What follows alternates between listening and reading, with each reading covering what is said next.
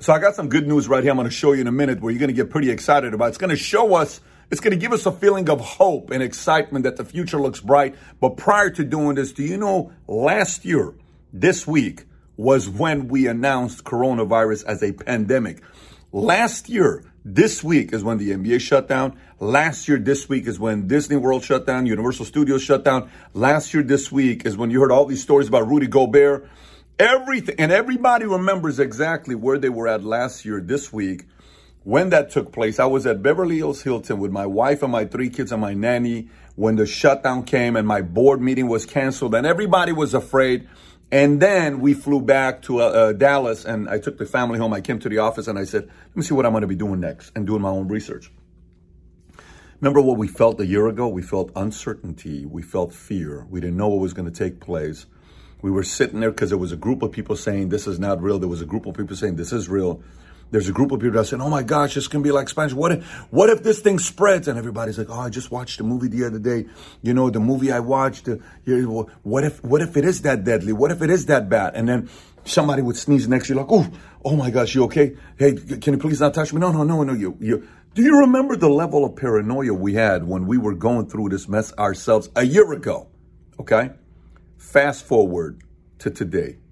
This data here I'm going to show you is from TSA's website, and it shows how many people flew yesterday on March 11th versus last year, March 11th on 2020. And here's what the numbers are.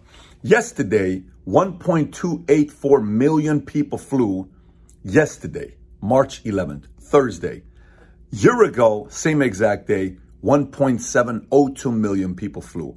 The gap is five, it's less than 500,000 people. It's 420 something thousand people is the gap on what it was last year versus what it is today. What does that mean to you? As the gap gets tighter and we flip and more people are traveling than a year ago, and then more people are traveling than 2019, that means people are going back to living a normal life, right? Uh, I've been traveling a lot lately, and I can tell you airports are packed. We we went to Hawaii. I was at Miami. I was at Dallas Airport. I was at LAX.